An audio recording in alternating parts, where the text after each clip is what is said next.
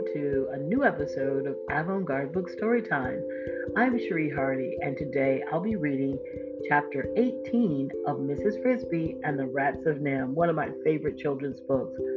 This book was written by Robert C. O'Brien and illustrated by Zena Bernstein. If you have the book, that's great. You can follow along. If you don't, that's quite okay. Try to get in a very comfortable place get relaxed and listen quietly to The Air Ducts, which is chapter 18 of Mrs. Frisby and the Rats of NIMH. And so it was, by teaching us how to read, they had taught us how to get away. Justin climbed easily up the open door of his cage and vanished over the top with a flick of his tail. He came back an hour later, greatly excited and full of information. Yet it was typical of Justin that even excited as he was, he stayed calm. He thought clearly. He climbed down the front of my cage rather than his own and spoke softly. We both assumed that by now the other rats were asleep. Nicodemus, come on out. I'll show you how. He directed me as I reached through the wire bars of the door and felt beneath it. I found the small metal knob slid it forward and sideward, and felt the door swing loose against my shoulder. I followed him up the side of the cage to the shelf above. There we stopped. It was the first time I had met Justin face to face. He said, It's better talking here than around that partition. Yes. Did you get down? Yes. How did you get back up? At the end of this shelf, there's a big cabinet. They keep the mouse cages in it. It has wire mesh doors. You can climb up and down them like a ladder. Of course, I said, I remember now. I had seen the cabinet many times when the cage was carried past it. For some reason, perhaps because they were smaller, the mice were kept in cages within a cage.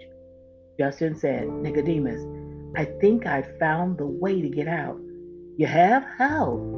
At the end of the room, there's an opening in the baseboard at the bottom of the wall. Air blows in one of them and out the other.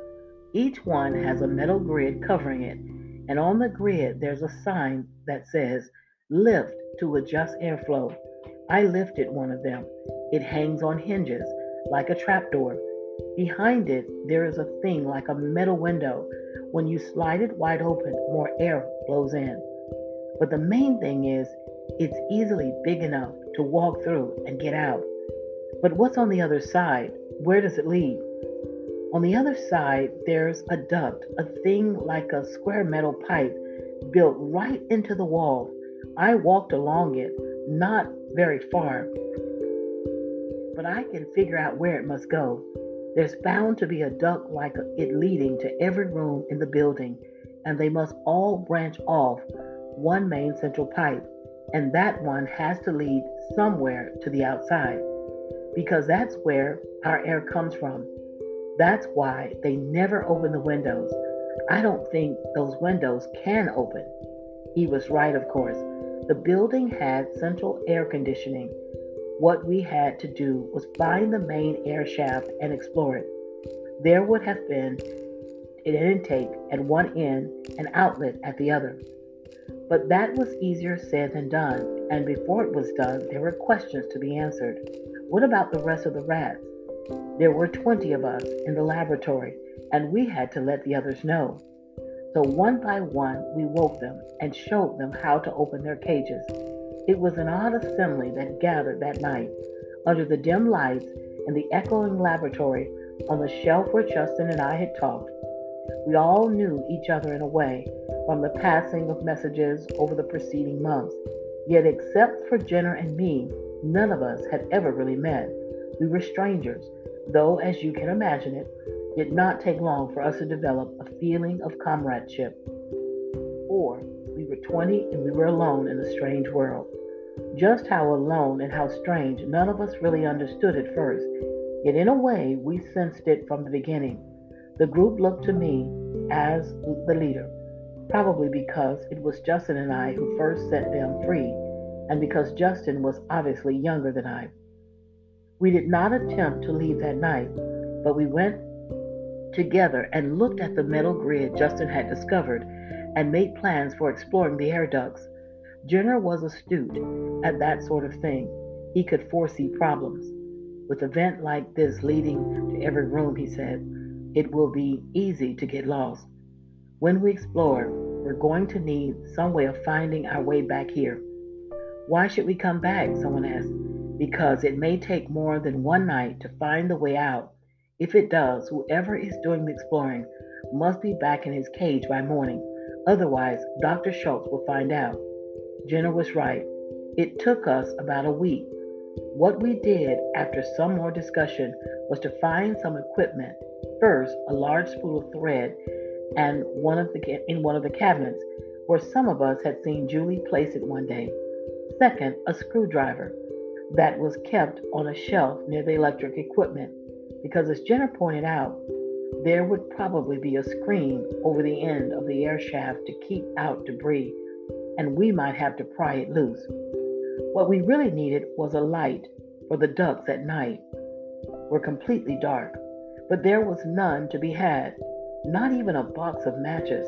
The thread and the screwdriver we hid in the duct and few feet from the entrance. We could only hope that we would not be missed, or that if they were, we wouldn't be suspected. Justin and two others were chosen as the exploration party. One of the others was Arthur, whom you've met. They had a terrible time at first.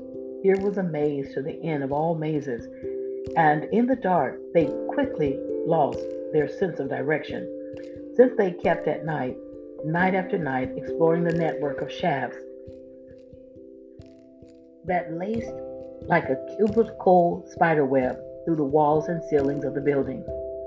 They would tie the end of their thread to the grid in our laboratory and unroll it from the spool as they went. Time and time again, they reached the end of the thread and had to come back it just isn't long enough, Justin would explain, complain. Every time I come to the end, I think if I could just go 10 feet farther. And finally, that's what he did. On the seventh night, just as the thread ran out, he and the other two rats reached a shaft that was wider than any they had found before, and it seemed as they walked along it to be slanting gently upward, but the spool was empty. You wait here, Justin said to the others. I'm going just a little farther. Hang on to the spool, and if I call, call back. They had tied the end of the thread around the spool so they would not get lost in the dark. Justin had a hunch. The air coming through the shaft had a fresher smell where they were and seemed to be blowing harder than the other shafts. Up ahead, he thought he could hear the whir of a machine running quietly and there was a faint vibration in the metal under his feet. He went on. The shaft turned upward at a sharp angle, and then straight ahead he saw it a patch of lighter colored darkness than the pitch black around him, and in the middle of it, three stars twinkling. It was the open sky. Across the opening, there was, as Jenner had predicted, a coarse screen of heavy wire.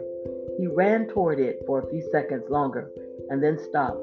The sound of the machine had grown suddenly louder, changing from a whir to a roar. It had obviously shifted speed. An automatic switch somewhere in the building had turned it from low to high, and the air blowing past Justin came on so hard it made him gasp. He braced his feet against the metal and held on. In a minute, as suddenly as it roared, the machine returned to a whisper. He looked around and realized he was lucky to have stopped. By the dim light from the sky, he could see that he had reached a point where perhaps two dozen air shafts came together like branches into a trunk of a tree. If he had gone a few steps farther, he would never have been able to distinguish between the shaft which was his. He turned in his tracks, and a few minutes he rejoined his friends. We had a meeting that night, and Justin told all of us what he had found. He had left the thread anchored by the screwdriver to guide us out. Some were leaving immediately, but it was too late, and Jenner and I argued against it. We did not know how long it would take to break through the screen at the end.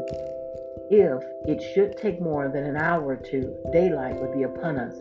We would then be unable to risk returning to the laboratory and would have to spend the day in the shaft or try to get away by broad daylight. Dr. Schultz might even figure out how we had gone and trap us in the air shaft. Finally, reluctantly, everyone agreed to spend one more day in the laboratory and leave early the next night. But it was a hard decision, with freedom so near, and everyone thinking as I did. Suppose, suppose Dr. Schultz grew suspicious and put locks on our cages. Suppose someone found out, found our thread and pulled it out. This was unlikely. The near end tied to the spool was six feet up the shaft, well hidden. Just the same, we were uneasy. Then, just as we were ending our meeting, a new complication arose. We had been standing in a rough circle on the floor of the laboratory just outside the two screen doors that enclosed the mice cages. Now, from inside the cabinet came a voice Nicodemus. It was a clear but plaintive call, the voice of a mouse. We'd almost forgotten the mice were there, and I was startled to hear that one of them knew my name. We all grew quiet. Who's calling me? I asked. My name is Jonathan, said the voice. We have been listening to your talk about getting out. We would like to go too, but we cannot open our cages. As you can imagine, this caused a certain consternation, coming at the last minute. None of us knew much about the mice, except what we had heard Dr. Schultz dictate into his tape recorder.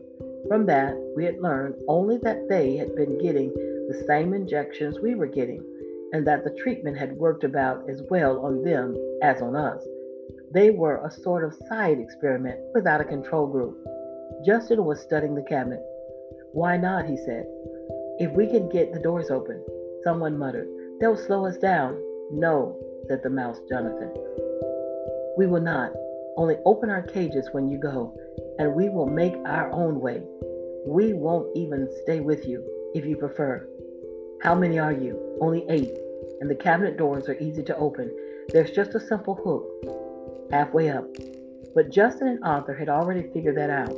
They climbed up the screen, unhooked the hook, and the door swung open. The cage is open the same way as ours, said another mouse, but we can't reach far enough to unlatch them. All right, I said, tomorrow night, as soon as Dr. Schultz and the others leave, we'll open your cages, and you can follow the thread with us to get out. After that, you're on your own.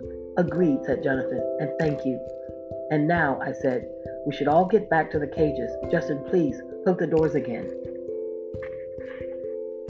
I had latched myself into my cage and was getting ready for sleep when I heard a scratching noise on the door, and there was Jenner climbing down from above. Nicodemus, he said, can I come in? Of course, but it's getting on toward morning. I won't stay long. He unlatched the door and entered. There's something we've got to decide. I know, I said. I've been thinking about it too. When do we get out? Where are we going to go? When we get out, where are we going to go? I could not see Jenner's face in the dark of the cage, but I knew from his voice that he was worrying. I said, At first I thought home, of course, but then when I began remembering, I realized that won't work either. We could find a way, I suppose, now that we can read, but if we did, what then? We wouldn't find anyone we know. And yet, Jenner said, you know that's not the real point. No, the real point is this. We don't know where to go because we don't know what we are. Do you want to go back to living in a sewer pipe and eating other people's gar- garbage? Because that's what rats do. But the fact is, we aren't rats anymore. We're something Dr. Schultz has made, something new. Dr. Schultz says our intelligence has increased more than 1,000%. I suspect he's underestimated. I think we're probably as intelligent as he is, maybe more. We can read, and with a little practice, we'll be able to write too. I mean to do both. I think we can learn to do anything we want. But where do we do it? Where does a group of civilized rats fit in? I don't know, I said. We're going to have to find out. It won't be easy, but even so, the first step must be to get out of here. We're lucky to have a chance, but it won't last. We're a jump ahead of Dr. Schultz. If he knew what we know, he wouldn't leave us alone in here another night. and he's sure to find out soon. Another thing to worry about, Jenner said. If we don't get away, when he finds we're gone, won't he figure out how we did it? And won't he realize that we must have learned to read? Probably. And then what? What will happen when he announces there's a group of civilized rats roaming loose? Rats that can read and think and figure things out. I said, let's wait until we're free before we worry about that. But Jenner was right. It was a thing to worry about, and maybe it still is. The next day was terrible. I kept expecting to hear Dr. Schultz say, Who took my screwdriver? And then to hear Judy add, My thread is missing too. That could have happened and set them thinking, but it didn't. That night, an hour after Julie, George, and Dr. Schultz left the laboratory, we were out of our cages and gathered, the whole group of us before the mouse cabinet. Justin opens the doors, unlatched their cages, and the mice came out. They looked very small and frightened, but one strode bravely forward. You are Nicodemus? he said to me. I'm Jonathan. Thank you for taking us out with you. We're not out yet, I said, but you're welcome. We had no time for chatting. The light coming in the windows were turning gray. In less than an hour, it would be dark, and we would need light to figure out how to open the screen at the end of the shaft. We went to the opening of the baseboard. Justin, I said, take the lead. Roll the thread as you go. I'll bring up bring it up in the rear. There's sure to be somebody awake somewhere in the building. We don't want them to hear us. I did not want to leave the thread where it might be found. The more I thought about it, the more I felt sure Dr. Schultz would try to track us down for quite a few reasons. Justin lifted the grid, pushed open the sliding panel, and one by one we went through. As I watched the others go ahead of me, I noticed for the first time that one of the mice was white. Then I went in myself, closing the grid behind me and pushing the panel halfway shut again its normal position. With Justin leading the way, we moved through the dark passage quickly and easily. In 15 minutes or 20 minutes, we had reached the end of the thread. Then, as Justin had told us it would, the shaft widened. We could hear the whir of the machine ahead, and almost immediately we saw a square of gray daylight. We had reached the end of the shaft, and there a terrible thing happened. Justin, you will recall, had told us that the machine, the pump that pump pulled air through the shaft and switched from low speed to high speed when he had first explored through there. So we were forewarned. The trouble was the forewarning was no use at all, not so far as the mice were concerned. We were approaching the lighted square of the opening when the roar began. The blast of air came like a sudden whistling gale it took my breath and flattened my ears against my head, and I closed my eyes instinctively. I was still in the rear. When I opened my eyes again, I saw one of the mice sliding past me, clawing uselessly with his small nails as the smooth metal beneath him. Another followed him, and still another, as one by one they were blown backward into the dark maze of the tunnels we had just left. I braced myself in the corner of the shaft and grabbed one of them as he slid by. It was the white mouse. I caught him by one leg, pulled him around behind me, and held on. Another blew face on into a rat ahead of me and stopped there. It was Jonathan, who had been near the lead, but the rest of, were lost, six in all. They were simply too light. They blew away like dead leaves, and we never saw them again. In another minute, the roar stopped, the rush of air slowed from a gale to a breeze, and we were able to go forward again. I said to the white mouse, You better hold on to me. That might happen again. He looked at me in dismay. But what about the others? Six are lost. I've got to go back and look for them. Jonathan quickly joined him. I'll go with you. No, I said. That would be useless and foolish. You have no idea which shaft they were blown into, nor nor even if they were all went the same way. And if you should find them, how would you find your way out again? And suppose the wind comes again. Then there would be eight lost instead of six. The wind did come again, half a dozen times more, while we worked with a screwdriver to pry open the screen. Each time we had to stop work and hang on. The two mice clung to the screen itself. Some of us braced ourselves behind them in case they would slip. And Justin, taking the thread with him as a guideline, went back to search for the other six. He explored shaft after shaft to the end of the spool, calling softly as he went, but it was futile. To this day, we don't know what became of those six mice. They, were, they may have been found their way out, and eventually, or they may have died in there. We left an opening in the screen for them just in case. The screen, it was heavy wire with holes about the size of an acorn, and it was set in a steel frame. We pried and hammered at it with a screwdriver, but we could not move it. It was fastened on the outside. We couldn't see how. Finally, the white mice had an idea. Push the screwdriver through the wire near the bottom, he said, and pry up. We did, and the wire went a fraction of an inch. We did it again, prying down, then left, then right. The hole in the wire grew slowly bigger until the white mouse said, I think that's enough. He climbed to the small opening, and by squirming and twisting, he got through. Jonathan followed. They both fell out of sight, but in a minute, Jonathan's head came back up into view from the outside. It's a sliding bolt, he said. We're working on it.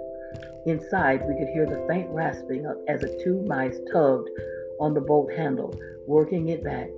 Then the crack at the base of the screen widened. We pushed it open, and we were standing on the roof of NIMH, free. Wow, boys and girls, that was chapter 18 of Mrs. Frisby and the Rats of NIMH. Stay tuned for the next chapter, chapter 20. Well, thank you for listening and have a beautiful day.